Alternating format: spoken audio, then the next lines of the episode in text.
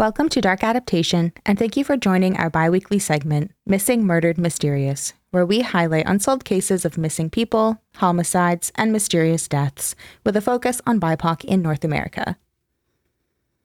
Sadly, many BIPOC deaths are poorly handled by officials, leaving the families with more questions than answers when it comes to the case of their loved one. The death of Patricia Carpenter is one of those cases. The family is still waiting for some answers. We've learned a Canadian woman is missing. Family says they have done all that was in their hands to find their loved one. I just want him to make it home to us. Pleading for help from the public to find their family member who car was empty, the motor still running. The driver's side door was open. Patricia Trish Carpenter was born on October 12, 1977, in Toronto, Ontario. She belonged to the Alderville First Nation, but was raised in Toronto by her loving mother, Joyce. Trish was the only girl and had three brothers who she cared for and loved deeply. She was inherently maternal and spent time with them, caring for them and teaching them. She was a beautiful, happy child, always smiling and laughing, and had an amazing sense of humor. As a little girl, her Cabbage Patch kids were her prized possession. She would spend hours playing with them, talking to them, and just building a small world just for her and her beloved dolls. In 1992, at 14 years old, the dolls and the small world she created with them were a thing of the past, and she focused on new interests like writing, basketball, and boys. 1992 was also the year that Trish learned she was expecting a child. Trish was just a kid herself, but when she learned she was pregnant, she was determined to deliver her child into loving arms. On July 18, 1992, her beautiful baby boy Dakota was born. Trish loved him immediately, dedicating herself to him and giving him all that she could.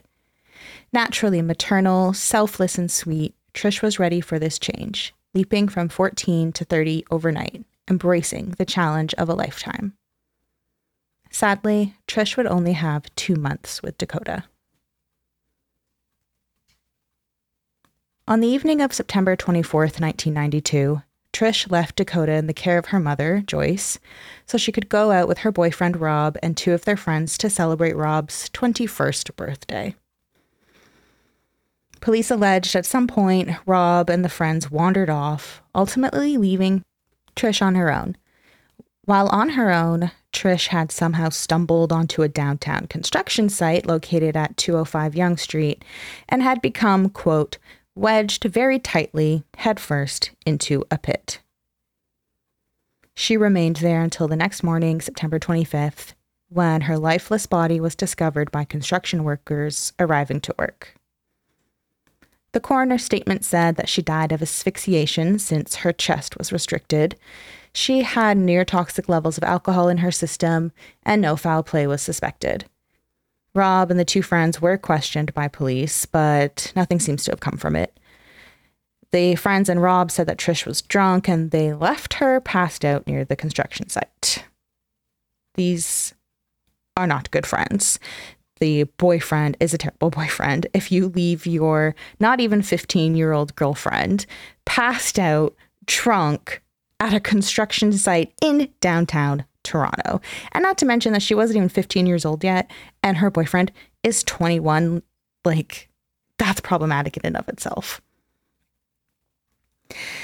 So, the coroner's determination was initially derived because when they spoke with the police, the officer said, quote, categorically, there had been no foul play, end quote. The coroner's statement also states, quote, I was informed by officers then, and with more information during the following two days, that this girl had been on the streets since she was aged 11. She was a Canadian Indian and had many street friends, but had not fitted in with a quote fast crowd. Unquote.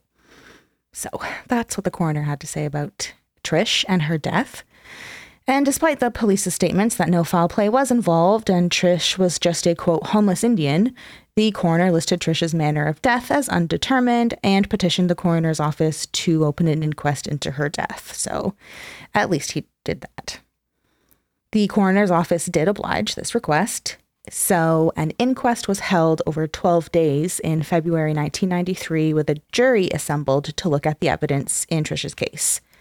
Now, the jury agreed with the coroner. Her death was definitely suspicious. But in the inquest report, they stated, quote, However, there is insufficient evidence to conclude that her death is a homicide, unquote. And I mean, to that I say no wonder, because there was barely an investigation conducted. So, how could they possibly eh, conclude that they, it was a homicide when there's not even an investigation? There's barely any evidence collected. So, they kind of had their hands tied there. The jury did make 11 recommendations, though, and these were related to social services, construction site safety, and police investigation procedures. And they made these 11 recommendations with the hope that they would deter something similar from happening to another young woman. Two of these 11 recommendations revolved around law enforcement, and they stated that the police should appropriately test all evidence discovered at the scene to potentially identify Trisha's cause of death, and that warrants issued for two people who were with Trish that night, um, the night that she died, be extended until police had the opportunity to fully question them. Now, I have no idea if there was any follow through uh, when it comes to these recommendations on the police's end with Trisha's case, or if they just planned to implement these recommendations going forward. But um, that's the two main recommendations when it comes to police handling cases like this. Now, despite these recommendations and the coroner's doubts that foul play was not involved, Trisha's death was labeled an unfortunate accident in the eyes of law enforcement. And as we've seen time and again, attributing deaths to an accident, natural causes, or classifying it as undetermined is a sad common theme when it comes to the deaths of Indigenous women and girls. Labeling Indigenous women and girls as steeped in alcohol and bad company is also a gross pattern that we've seen from law enforcement. Members of Trisha's family, people of the public who are following this case, and even the construction workers who found Trisha's body all agree that her death is suspicious. And they say it would have been impossible for her to have simply fallen into this hole.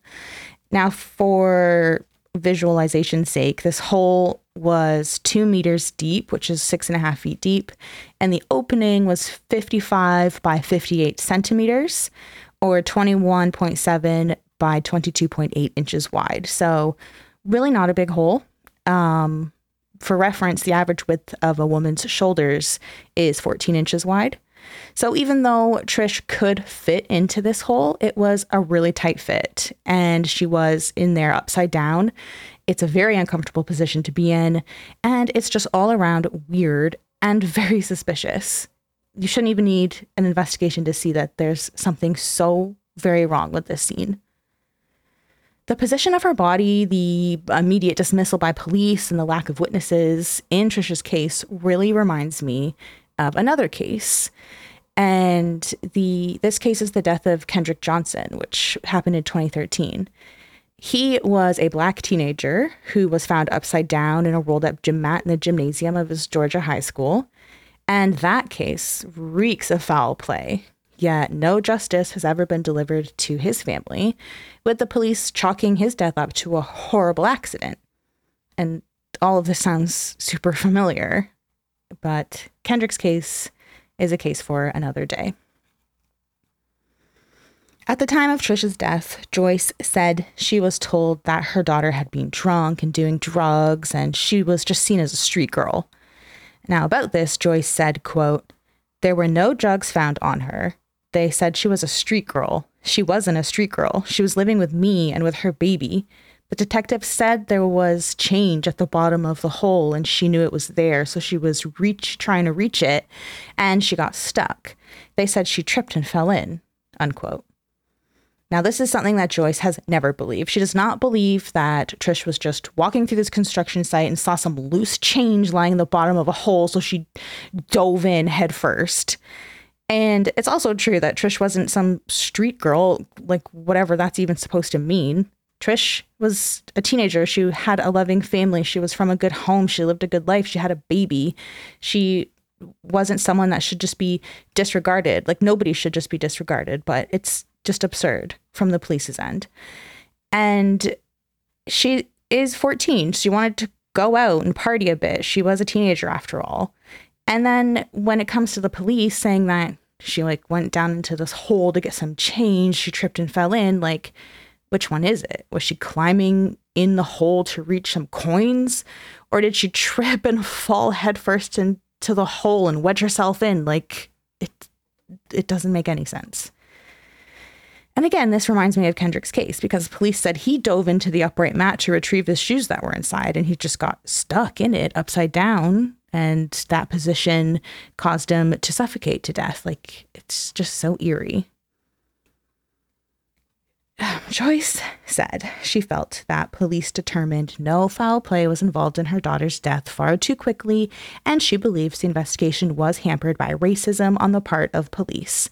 Joyce said, quote, they look down on Native people. They need to dig further into the investigations and be more thorough in what they do. Unquote. And to that I say, Amen. It took Joyce years to be able to talk about the death of her daughter, 21 years to be exact. But after learning about several other cases in Toronto that remind her of Trish's, she decided to speak openly about Trish She's also actively involved in supporting family members and participating in events related to missing and murdered Indigenous women and girls. The family believes Trish was murdered, and it seems impossible that foul play and criminal activity aren't involved in her death. There was evidence at the scene that indicated a struggle took place, and Trish was missing a shoe. There are gaps in the investigation that leave more questions than answers, and only one person that was with Trish that night is still alive today. One of the friends and Trisha's boyfriend at the time, Rob, were murdered in unrelated events, but the one remaining friend hasn't been present for interviews and remains pretty distant from Trisha's case. And this happened in 1992, so time is running out. Key witnesses in Trisha's case are becoming scarce, and any other people who might have witnessed something that night seem to be non existent. The life of a vibrant young woman was taken, and a child's mother was stolen. Dakota is 31 years old now, and he's an aspiring chef.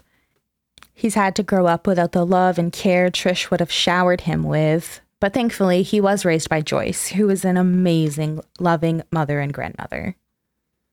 With the help of students at Ryerson University, Joyce created an exhibit to honor the life and memory of her daughter called Shades of Our Sisters. The exhibit was held in Toronto with over 300 people attending, including the construction workers that found Trisha's body that fateful day. Shades of Our Sisters is now available online and shares the stories of Trish and another young Indigenous girl named Sonya Cywink. It's a beautiful interactive website created by Trish and Sonya's families, and it's linked in the episode description if you want to check it out.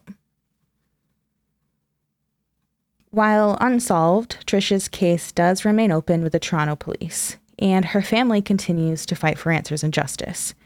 Downtown Toronto is a busy place, especially Yonge Street.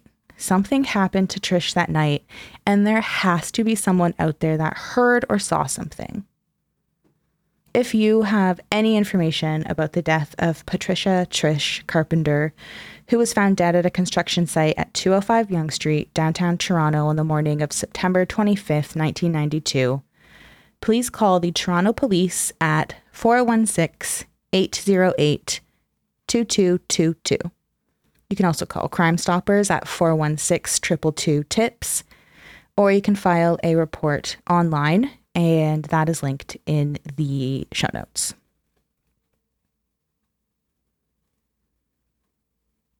Thank you for listening to this episode of Missing Murdered Mysterious. Please share this episode so we can continue spreading Patricia Carpenter's story, and hopefully one day we can help bring answers to her loved ones. Call it the missing white woman search syndrome. if there's a missing white woman, we're going to cover that every day. black kids stay on the news cycle for about a day, maybe, and then they fall off the news cycle. an epidemic of missing and murdered Indigenous women and girls. Indigenous women face a murder rate six times the national average.